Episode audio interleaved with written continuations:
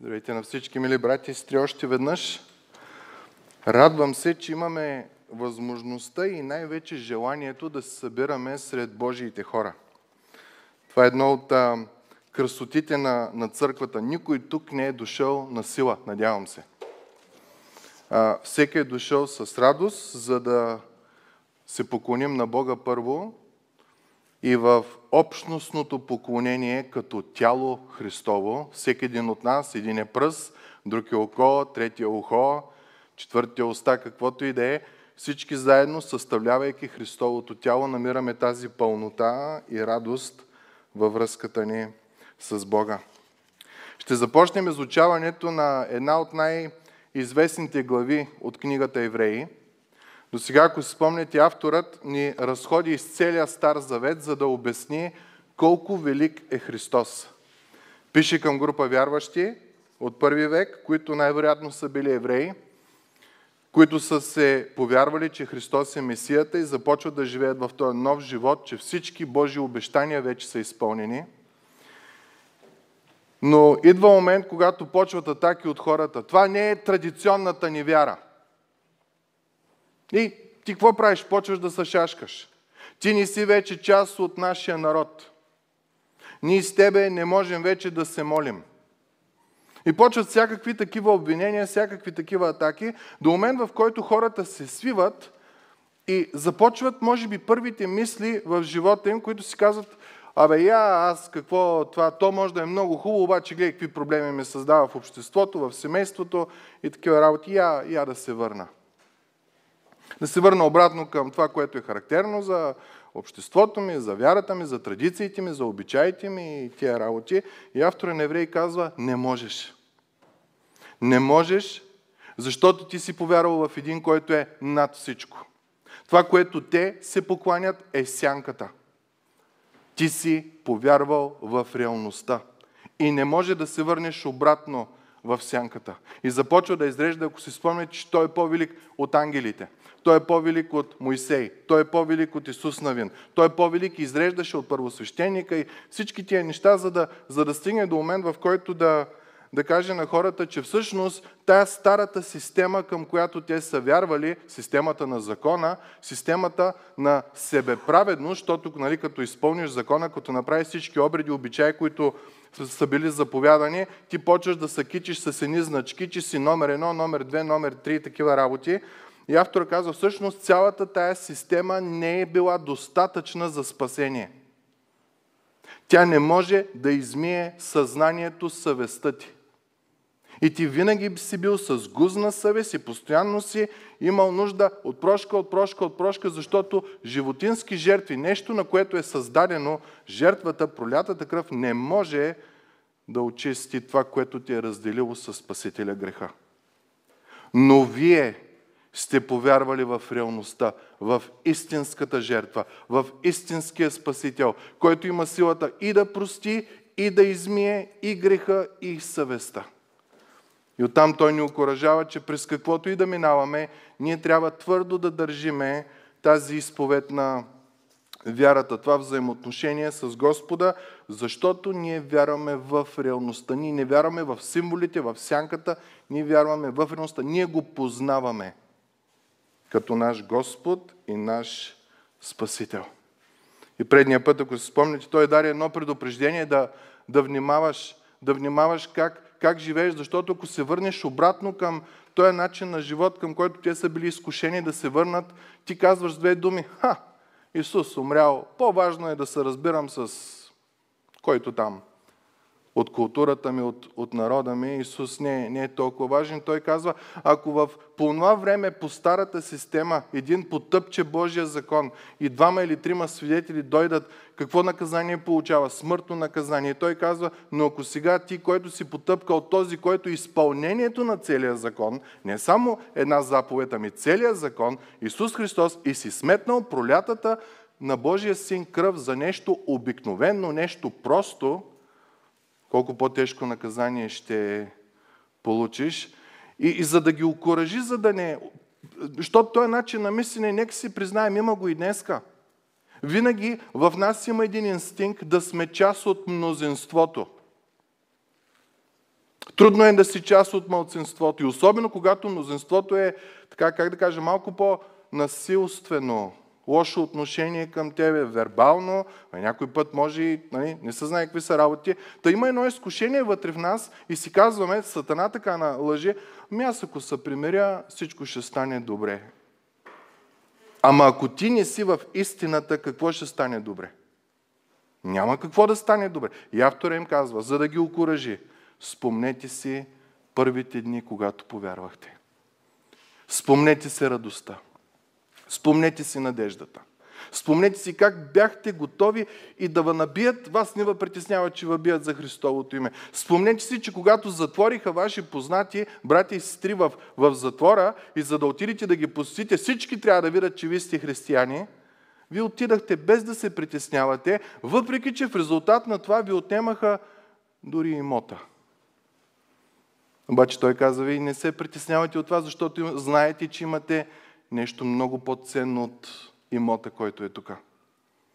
Имате една надежда. И накрая той завърши с този стих, който казва, че ние не сме от тези, които се дърпат назад и се погубват, а от тези, които вярват и душата им се спасява. Това, мили братко и сестро, както преди две хиляди години било окуражението за хора, които са били изкушени да се върнат към стария начин на живот, така е окуражението за тебе и, днес, за тебе и мене днеска, защото Божието Слово е непреходно. То е вярно тогава, толкова, колкото е и днеска.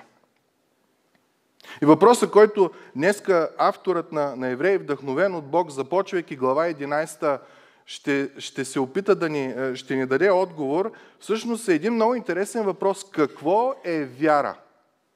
Ако отидете в църква, каквато и да е, стига да е християнска, се говори за вяра, за вяра в Бог, за доверие на Бог и такива работи, но някога ви сядали сте така просто да се замислите какво, какво всъщност е вярата. Аз няма да забравя, в а, ранните години, когато учих богословие, ме вкараха в една група студентска за изучаване на Библията и там бяхме всички, които учим богословие. И дискусиите бяха малко по-скучни, защото всеки се мъчеше да се доказва колко знае. И накрая деканът на богословския факултет, той водеше курса и той ни каза, я вас тук големи глави да ви питам какво е вярата. Обяснете ми какво е вярата. Един от тях почна, а, ма това е изповедта на вярата, апостолската изповед. Аз вярвам в Бога Отца Вседържителя, Твореца на небето и земята и Сина. И той каза, добре, добре, но не е това. Ти казваш, аз вярвам в, това не е вярата.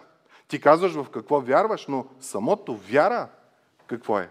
Един друг казва, ами това е знание относно този, който е най-велики. И колкото повече знание имаш, толкова повече се доближаваш до, до него. И тогава дойде един друг, който цитира стиховете, които ще прочетем днеска, който казва следното, а вярата е даване на твърда увереност в онези неща, за които се надяваме, убеждения за неща, които не се виждат. Само първия стих той цитира.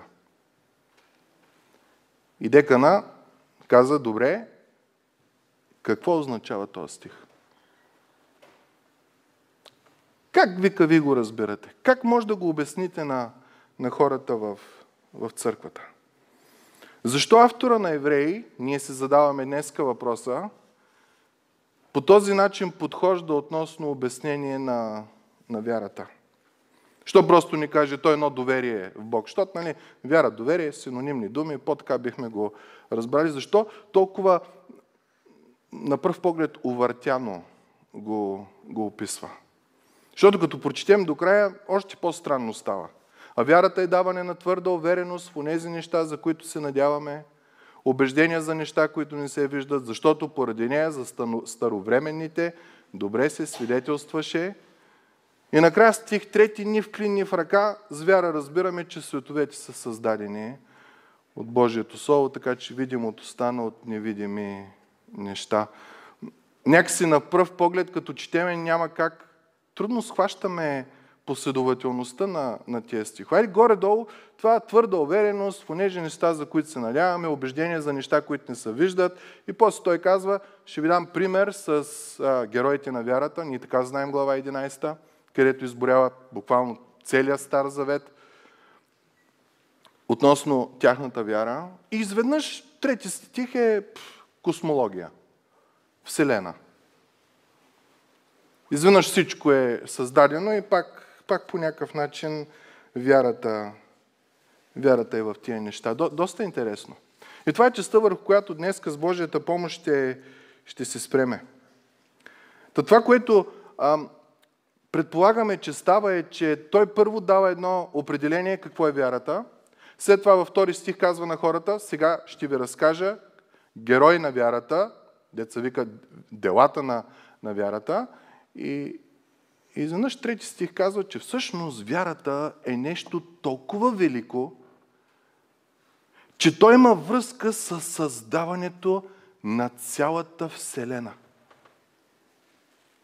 Просто да им покаже, че твоята и моята вяра, помнете, това са гонени хора, които са им казани, твоята вяра не е истинска, твоя спасител не е истински, твоята каквото идея не е като хората. И изведнъж той казва, всъщност твоята вяра е нещо уникално.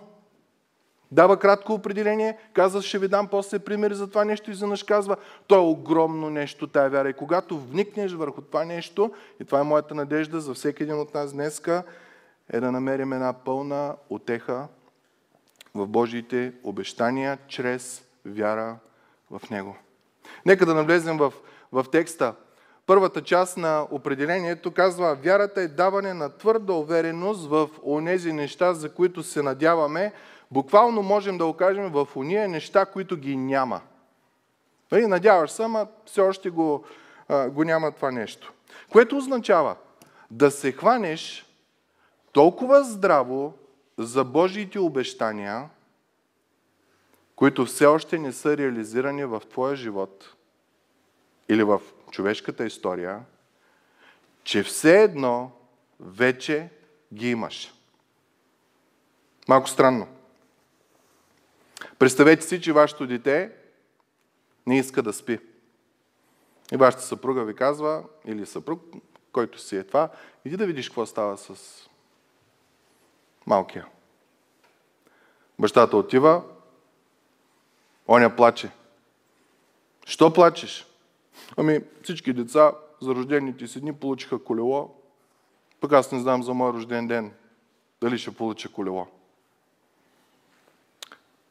И вие като любящ баща или като любяща майка казвате на детето ви, за твоят рожден ден ще имаш колело. И излизате от стаята. След две минути се връщате, детето е туш. Заспало. Защо? Защото то се е хванало за вашето обещание, все едно, че е вече изпълнено. И има мир, и има утеха да заспи.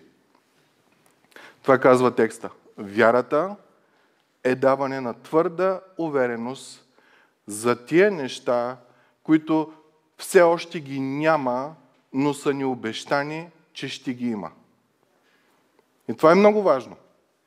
Нашата вяра в Бог е основана на тези неща. И, и след това той започва да изборява героите на вярата, които ще ги разглеждаме все още няколко недели, които ще каже, че всъщност да, всичките, накрая така завършва текста, всичките, а които да вярваха, не получиха обещанието, в което вярваха.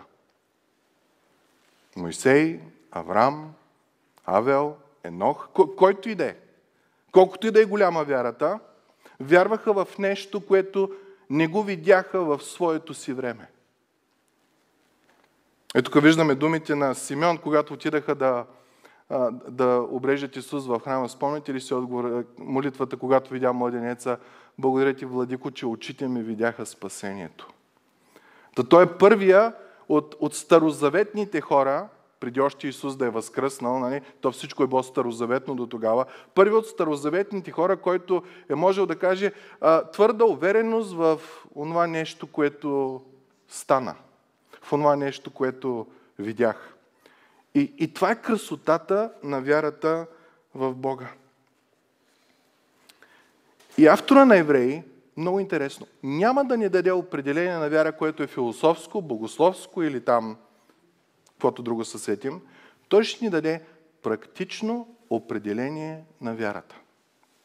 Вярата е даване на твърда увереност в онези неща, които още ги нямаме, но имаме твърда увереност, че ще ги получим. Откъде идва тая твърда увереност? Трябва да познаваш Бога. Едно дете, ако баща му постоянно го лъже, ако баща му постоянно му обещава едно нещо и после не го прави, ако стават тия работи, това дете ще има ли вяра в татко? Няма да има. Затова като родители, внимавайте, когато обещавате, когато забранявате, когато се карате или каквото и да е. Единствената утеха, която вашето дете има, е вашата дума. Освен ако не искате на чуж човек да се доверява. Но ние сме Божии деца и татко ни е казал, ще има благословение. И ти се успокояваш. Имаш твърда увереност, въпреки че това благословение все още не е дошло. И представете си, ако продължим историята с, с вашето дете, на което вие сте обещали колело и той е заспал напълно уверено във вашите думи, на другия ден, когато отиде след приятелите си, които всяко едно от тях има колело, какво ще им казва то? Татко ми обеща, че ще имам колело. И то живее с радост, въпреки че няма колело, то е по-радостно от тия, които, които имат колело. Що? Що татко е обещал. Мама е обещала. Бог ни е обещал. И Бог ни дава много повече от колело, мили брати и сестри. Той дава всичко. Та вярата е да се хванем здраво в Божиите обещания в Писанието, толкова здраво, толкова да сме уверени, че дори в момента да не е станало, то ще стане. Утвърда увереност в онези неща, за които се надяваме. И причината е, Бог ги е дал. Това е причината да имаме тази увереност, че Бог е дал тези обещания. Което означава, че вярата не е въображение. Аз много често срещам християни, които не си четат Библията, чули са едно-две Божии обещания в Библията и си го преиначават. Използват въображението си да добавят или отнемат към Божиите обещания. Много брати и сестри съм виждал, разболяват се от тежка болест. А, мен Бог ще ме изцели, мен друго не ми трябва. Той обещал Словото си и накрая умира. М. Той те изцели, да, ти си в Божието присъствие и там няма болка, няма страх, няма нищо. И, и някой път използваме въображението си, когато не мислим върху Божиите обещания. Тук е един момент, в който искам да обърна внимание на нещо много важно. В Стария Завет благословенията на Божия народ се измерваха в материалната част. Та молитвата на Явес, да разшириш пределите ми, да ми дадеш имот, да ми дадеш богатство, да ми дадеш тия работи. Тогава начина на управление на Божия народ е бил различен. Имал си цар, който по закони би трябвало да има копия на книгата на закона и да чете и да размишлява върху нея всеки ден. Имал си цар, който да, колкото и да е бил голям, в момента в който Бог изпрати пророк, царя козирува. Защото пророкът е по-важен. Та е било като, как да кажа, начало на теокрация. Теос Бог, крация управление, Бог да управлява. И дори да имало цар, имало един, който е над цар. Псалма, който а, брат Климент прочети днеска, така завършваше накрая. Давид казва, нека ни послуша царя. Царя казва, нека да ни послуша царя. Тоест, Давид казва, има цар над мене, нищо, че аз съм цар. В Новия Завет благословенията се измерват по различен начин. Чрез страдание. Това е трудната част, която ние можем, не можем, трудно ни е да, да разбереме. Ако четем Новия Завет, надали ще намерим обещания за материално богатство, каквито намираме в, в Стария. Там Исус казва, ако ви мразят, помнете, че първо мене мразиха. Филипяни казва, на вас ви е дадено от Господа не само да вярвате в Него, но и да страдате в Него. И страданията са всякакви. Има страдания в нашите тела. Няма човек тук, който да няма такова страдание. Има страдание външно, взаимоотношения с хора. Има страдание битката с греха. Духът, плътта желае противното на духа и една постоянна битка в нас. И докато има тая битка, мили братко и сестро, означава, че ти си на правия път. В момента, в който тая битка спре, или трябва да си на небето, с ново тяло, където няма грях, няма трудности, няма болки, няма тия работи, или си предал вярата си. Тук на земята и си казал, ще вървя, както множеството върви, и по този начин ще бъде живота ми от сега нататъка. Което прави вярата доста трудна, защото говори, може би, за друг вид обещания. От рода на осиновление.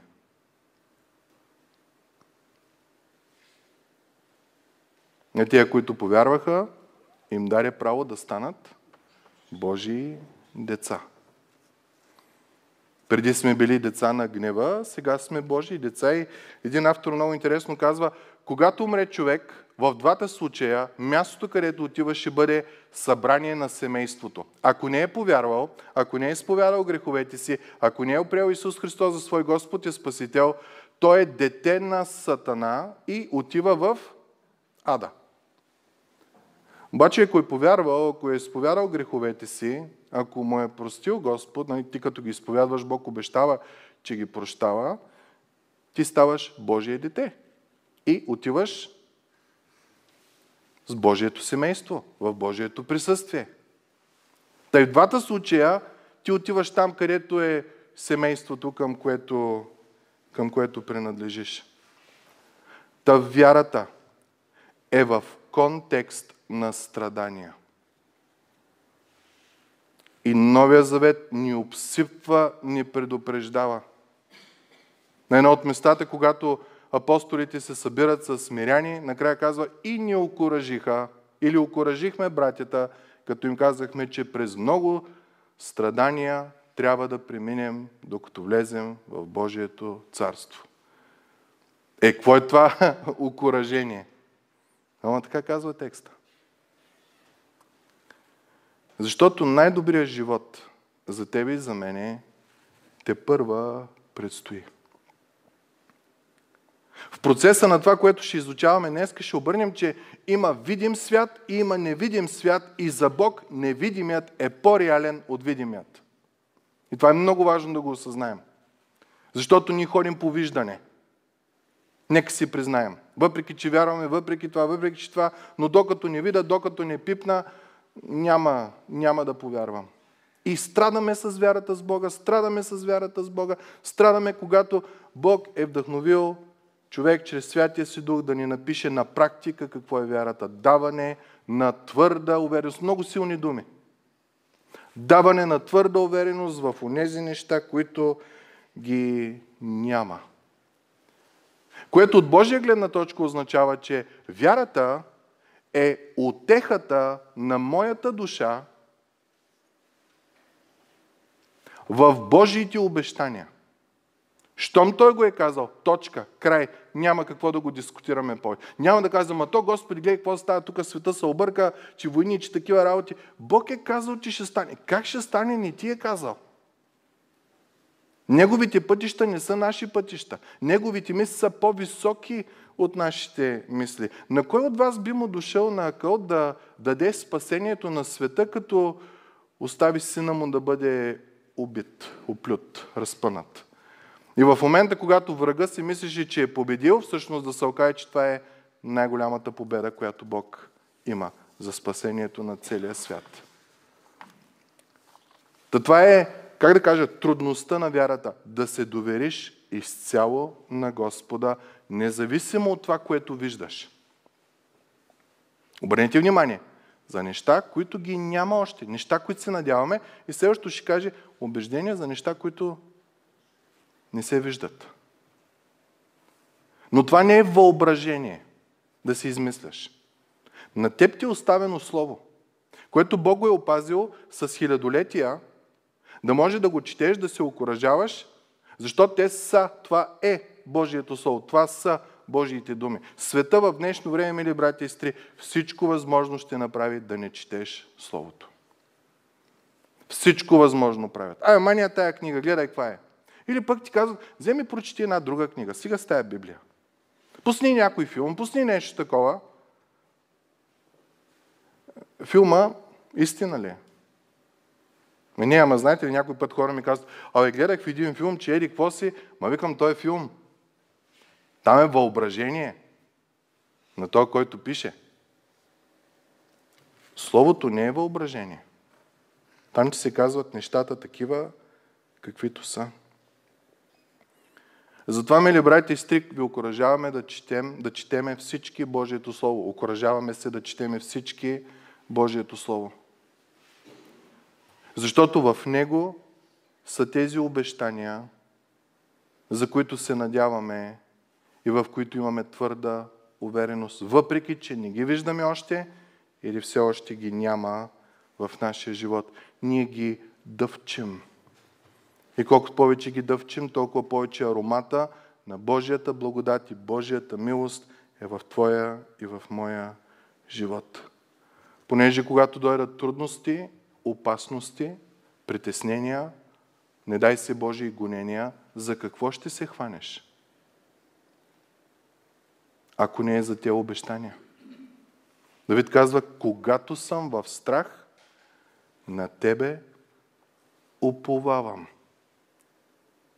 И от историята знаем, че минават още пет години поне, докато този страх свършва. Че Давид има твърда увереност в онези неща, за които все още това избавление в неговия живот не е дошло. Но има твърда увереност и го пише, когато съм в страх, на тебе уповавам. Даже пеем една песен от чудна благодат. Знаете ли един от, от текстовете, един от стиховете как звучи? В Словото си Бог за мен добро е обещал. И до последният ми ден, това слово, ще е мой щит и дял. Страхотен текст. хиляда и осемстотната година Божи човек разбира каква е богатството на това да вярваш в Господа, въпреки че нещата все още не са се случили и не може да не се случат по твоето време. Цялата история, която ще четеме в тези следващи седмици, казва накрая, целият Стар Завет вярваха, но не получиха обещанието и накрая казва много хубава фраза, за да можем ние заедно с тях да се радваме наведнъж, което е една огромна радост и благословение. Продължава и втората част на стиха. Значи първата е вярата, е даване на твърда увереност в онези неща, които все още ги няма. И продължава и казва убеждения за неща, които не се виждат. Някой ще казва, и малко такова едно фантасмагорие. Искам да опитам, мили братя и сестри, вие как знаете, че слънцето ще изгрее утре? Но всички планирате да сте на работа, нали така? Имате някакво убеждение за нещо, което още не сте го видяли. Така че не е, не е много чуждо това нещо. Но тук говорим за нещо, което е много по-сигурно от това дали слънцето ще изгрее или няма да изгрее. Този, който е създал и слънцето, ти дал обещание, което е невероятно. Което прави вярата ни още по-прекрасно от това, че ние се доверяваме на слънцето, дали утре ще изгрее, дали часовника показва точния час, дали хапчето, което взимаме, ще, ще подейства ли тия работи. Ние имаме едно друго обещание от един, който е създал абсолютно всичко, който, между другото, в своето си естество не е лъже. Бог не е човек, та да лъже, или човешки син, та да маме. Всяко едно обещание, което Бог е дал, в Христос, казва апостол Павел, е да. И това е надеждата, която ние имаме. Затова, когато четем тези стихове, не е толкова сложно, когато вникнеш вътре каква прекрасно обещание ти се дава. Да, дори да не е станало, довери се на този, който го е дал. То ще стане на неговото време. Защо? Защото той, той знае как работи всичко. Представете си да ми се развали колата, да отида при майстора и той да каже: Жоро, трябва да я погледна отвътре и аз да му кажа. Няма какво да гледаш. Пускаш масло вътре там в карбурато или където се слага, слагаш бензин и тръгвам. Той ще каже: да, ама проблема не е там. Аз толкова знам. Къде е проблема? Ми, аз не мога да го видя. Но се доверявам на майстора, че той като е бръкнал там, къде трябва да бръкне, той го е видял и вижда какъв е проблем. Връзката ни с Господа е още по-прекрасна и още по-невероятна. Водното кръщение, което взимаме, то е символ, видим, на нещо невидимо, което е станало в нас. Че ние сме Божии. Че ние сме се покаяли. Да, той има външни белези, но белега е вторичен ефект. Но това спасение, това, което става, ние не го виждаме. В древността евреите са виждали първосвещеника как влиза вътре в Светая Светих, но откъде знаят каква кръв е сложил? Чрез вяра. Та, та не е нещо чудно, което той казва тук, нито на нашата култура, нито на, нито на, на онази култура. Виждали са жертвата, която се принася, но не са виждали това как Бог е покривал греха им и не им го е считал за, за грях. Но чрез вяра са приемали тези работи. И нашия живот, нека си признаем, е основан на вяра. Ако се качим на автобус, ние се качим на автобус във вяра в шофьора, примерно, във вяра в автобуса. И тук автора каза, вярата е даване на твърда увереност в онези неща, за, за които се надяваме, убеждения за неща, които не се виждат. Какви страшно конкретни думи? Твърда увереност и убеждение. Убеждение, нали знаете, човекът каже, аз съм убеден, че е така, край, ти не можеш да го разубедиш. Това е силата на вярата в Бога, мили братя и сестри.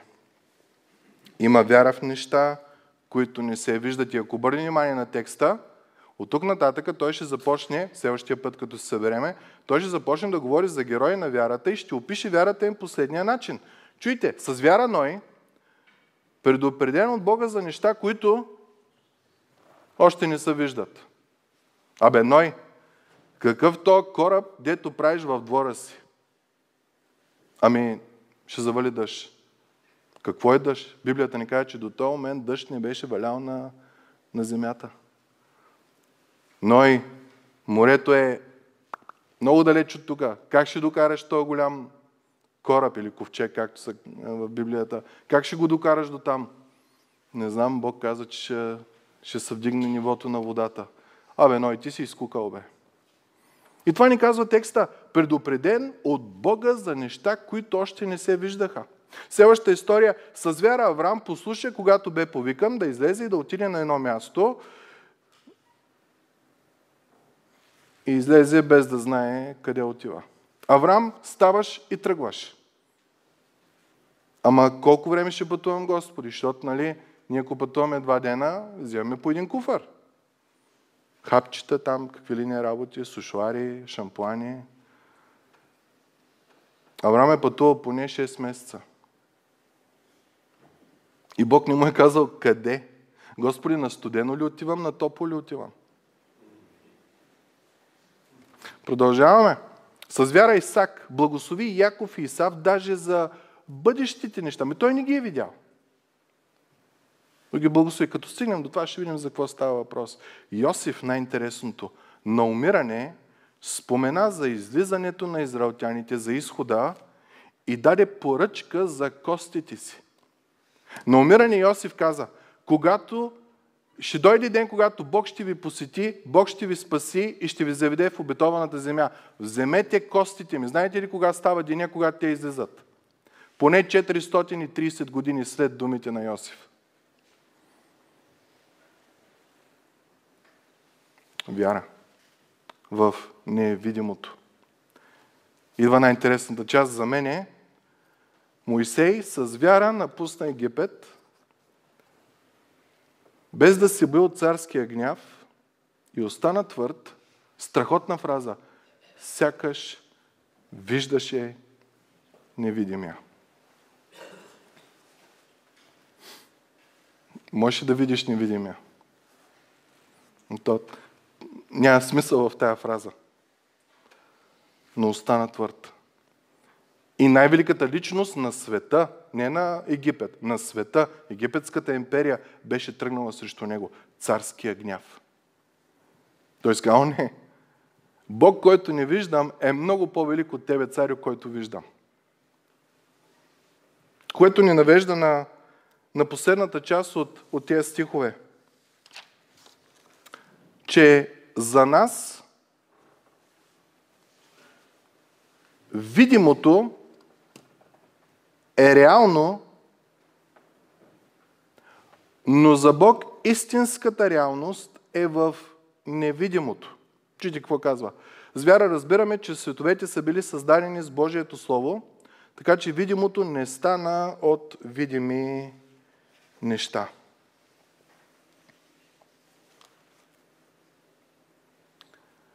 За да започнем да мислим по този начин, който е невидимото, извинявайте, невидимото е по-реално от видимото,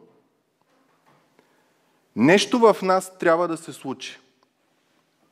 Трябва да се промени. Затова в момента, в който ти и аз повярваме в Бог, покаем се за греховете си, приемем Исус Христос за наш Господ и Спасител, Библията използва много странни имена, които са верни, от рода на ново създание, ново сърце, ново роден или роден от Бога. Нещо ново става в нас. Ако се останем в стария начин на мисъл, ние ще се забием в символите и няма да поглеждаме към реалността. Всичките символи в Стария Завет са били с една цел. Говорят, сочат за Христос. Идва една от най-тъжните моменти, когато Исус се сблъсква с фарисеите и книжниците, тия, които, деца вика, ядат сутрин и вечер закона, четат Библията, изяждат я, наизуст се знаят, тълкуват я всичките работи и казва, вие следвате писанията, защото мислите, че в тях има вечен живот. Той казва, да, така е, обаче мен защо не ме приемате? Защото Моисей за мене писа. Ама Моисей с вяра в невидимия. Моисей не е знал тия работи. Та, оказва се, че в Божието царство, в момента в който повярваме, ние ставаме ново сърце, ново съзнание, нов човек, всички тия нови, нови, нови, нови, защото невидимото става по-реално от видимото. И това, между другото, е проблем. Нека да ще ви знам един въпрос. Как си представяме небето? Ще бъдем духчета, ще летим така, така бързо, където идея, ще се появяваме тук, ще се появяваме там. А, някой се представя, че ще бъдем на бели облачета, ще свирим арфи, ще опъваме нали, струни и такива работи, ще има радост. Което означава, че за нас невидимото не е толкова важно. Четенки Библията, четейки Новия Завет, ще има град, ще има врати, ще има детайли, ще има улици, ще има всичко. По-реално е описано, отколкото това, в което ние живеем. И много често нашето разбиране за, за небето, което не го виждаме все още, имаме обещания за него, но не го виждаме, ще кажеш, че няма твърда убеденост в него. И оттам произлизат проблемите ни относно а, реалността и нереалността. Какво става? Този свят, който е временен, му придаваме повече реалност на вечния свят. И това иска да ни каже тук автора на, на Евреи. Нашата вяра е в неща, които не се вижда. Чуйте в Римляни седма глава апостол Павел казва, ходим не по плът, а по дух. Във втора Коринтяни казва, защото с вярване ходим, а не с виждане. Което може да заключим до този момент, мили братя и сестри, че християнин е човек, който е твърдо уверен, твърдо убеден в обещанията на невидимия Бог. И, за да се, и трябва да се научат да, вър, да живеят в тези обещания. И когато разбереме тая част на, на текста, можем да разбереме какво означава края на, на Евреи. Ние обаче не сме от онези, които се дърпат назад и се погубват. Защо се дърпаха назад и се погубват от, от това, което изучавахме до десета глава на Евреи? Защото видимия свят ги тъпчеше, видимия свят ги унижаваше, видимия свят ги заплашваше, видимия свят ги притесняваше, видимия свят им казваше, че не принадлежат на културата, не принадлежат на народа, не принадлежат на традициите на тия работи. Видимия свят, видимия свят. И той казва, да, но ние сме от друг вид хора. Тие, които вярват, и вече не знаем какво е вярата, в невидимото, твърдо убеждение за неща, които още ги няма. Да, те, те ви оплюват, те ви казват тия работи, но има едно обещание за един, който е верен, който няма да се отвърне. Имайте доверие в този Бог, не отпадайте. И затова тия думи са толкова важни. Ние обаче не сме от онези, които се дърпат назад и се погубват, а от тези, които вярват и душата им се спасява. И след това дава определението на вяра, което ние имаме. За да можеш да осъзнаеш какво е вярата. Тя не е свързана с реалността на видимия свят. Тя е свързана с по-голямата реалност на невидимия свят. И дава обяснение в нашия стих трети. С вяра разбираме, че видимото, световете, са били създадени с Божието Слово, така че видимото стана от какво? От невидими неща. Което означава, че кое е по-реално? Това, което е създадено или това, което го е създало? Разбира се, че това, което го е създало. И тук автора казва, значи вярата е в уния неща, за които се надяваме, няма ги, убеждения за неща, които не се виждат. Накрая той казва, нека погледнем творението на света, на Вселената като цяло. С вяра ние разбираме, че невидимото е по-силно, по-реално, по-мощно от видимото. Защото той, който създава, е по-силен, по-велик от съзнанието. Нали така? Подценен от съзнанието. Кое е това, което създава световете? В текста. Божието Слово. Мили братко и сестро, и да сме били в момента, когато Бог е създавал света, пак нищо нямаше да видим. Единственото, което щяхме да чуем, е Божиите слова, дървета, дървета се появяват. Животни, животни се появяват. Водата и земята да бъдат разделени, водата и земята се разделят. Идея си нямаме как става, дори да сме били там, когато е ставало това нещо. В днешно време учените постоянно задават въпроса и правят всички възможни изследвания как е създадена Вселената. Мили братко и сестро, ние имаме отговор на това нещо. От невидимите. Което означава, че този, който е създал Вселената, е толкова могъщ, че само с изговаряне, без да използва предварително подготвен материал или предварително съществуващ материал, създава всичко, което ние имаме. Вселената, значи, ние не говорим само за Земята, колкото и уникална да е. Говорим за галактики, за черни дупки, каквото се сетим, всичко, което го има. С дума, с дума. С дума, чрез своето си слово. И автора на Евреи, предполагам, вече разбирате как иска да покаже на тия хора, че причината те да не са от тия, които отиват назад и се погубват, а от тия, които вярват и душата им се спасява, е, че вярата не е пожелание, не е надежда, надявам се утре да не вали, а е твърда увереност и убеждения за неща, които може би все още ги няма или все още са, неви... или са невидими, но това не означава, че не съществуват. Защото всичко, което съществува, в което ние живеем, е било създадено от това, което е невидимо. Тоест той казва, нашата вяра е в най-истинската реалност. Невидимото. И видяхме примера на всичките герои на вярата, които изброихме. Мойсей устоя на гнева на царя, остана твърд, не се предаде, сякаш виждаше невидимия. Ной, предупреден от Бога за неща, които още не са се случили, направи кораб и спаси и себе си, и дома си, а всички други измряха. Това е вярата, мили братко и сестро. Вярата е дела. И много интересно да обърнем внимание какво казва с вяра разбираме. Това е много силна дума. Вярата не е безразсъдно нещо. Аз чувам много брати и сестри, които О, аз вярвам, че той няма да стане. Ма ти, акъл, имаш ли да говориш по този начин? Чел ли си Словото? Познаваш ли Бога? Пребъдваш ли в Него? Неговите обещания в тебе ли са? Аз се отричам от тия работи, отхвърлям ги, няма да ги приемайте. Ма кой те пита?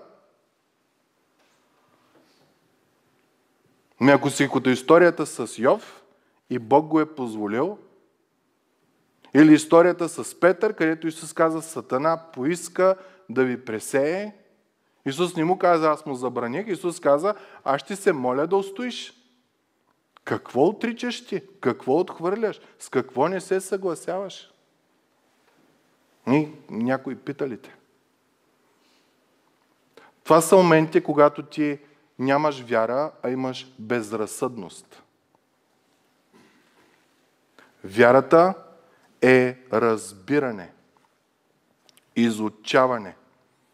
Обърнете внимание, още в Стария Завет Бог казваше на всеки един от ръководителите, които ще водят народа. Тая книга на закона да не се отделя от устата ти.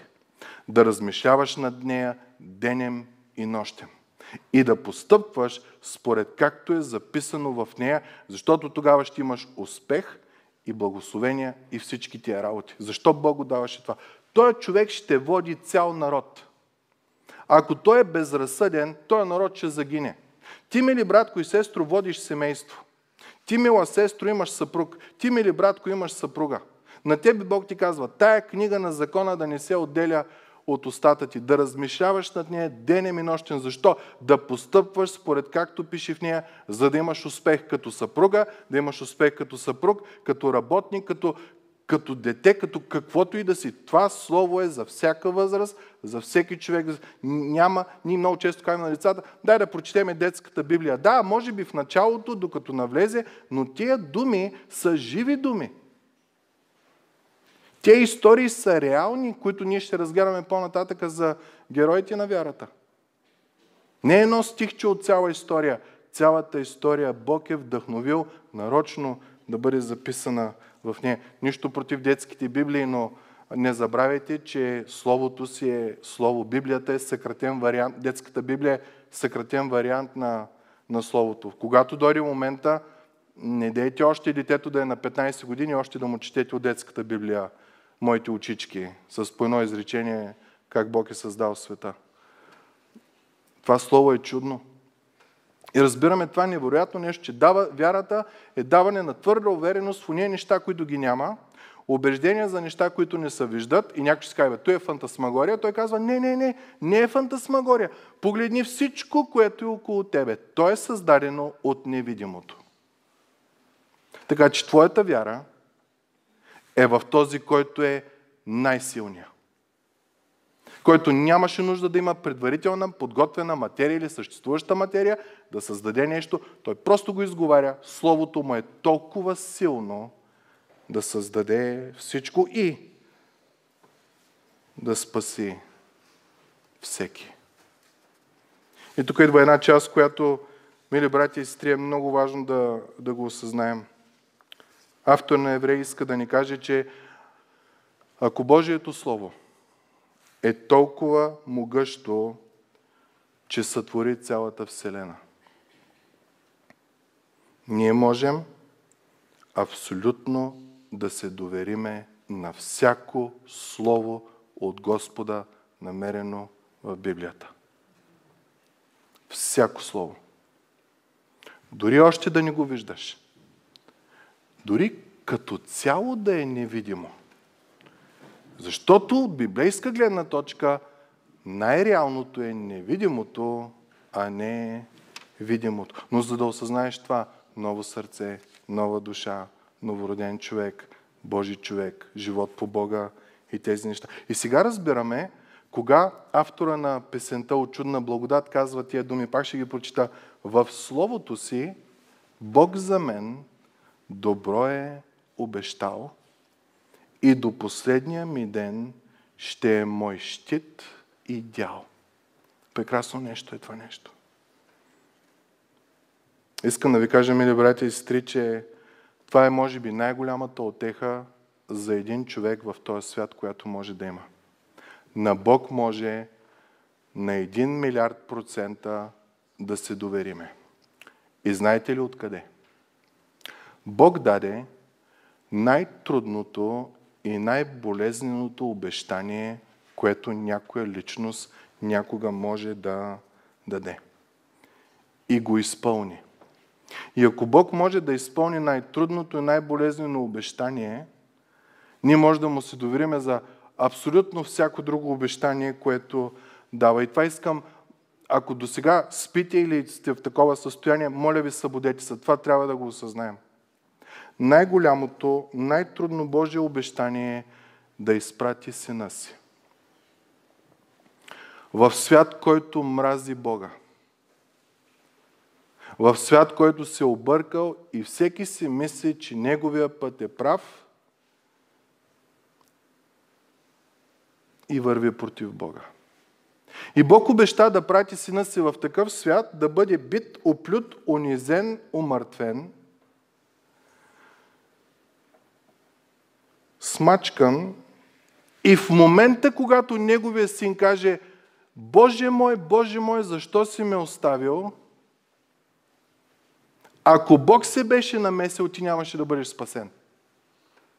Ако беше освободил Исус от кръста. Не знам дали го осъзнаваме това, мили братя и сестри. Това е центъра на нашата вяра, центъра на Божията любов. Когато неговия син каза: "Татко, татко, защо си ме оставил?", Бог остана мълчалив.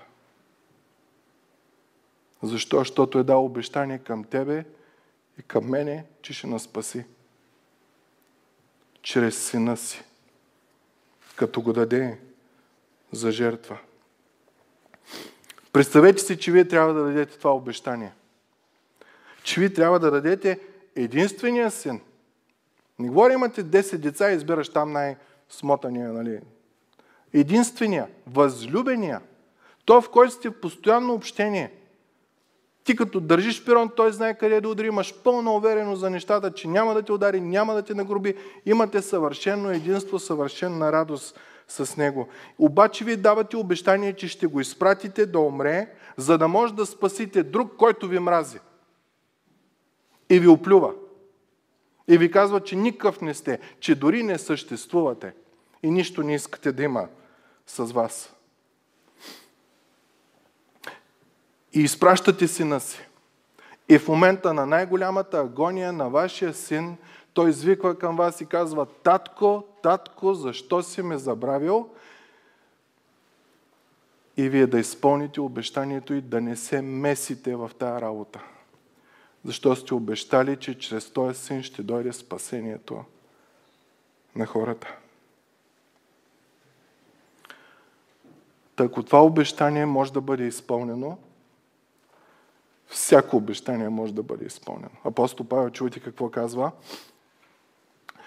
"Онзи, който не пожари своя син, но го предаде за всички ни, как няма да ни подари заедно с него абсолютно всичко?" Всичко имаме. Всичко имаме. Всичко имаме.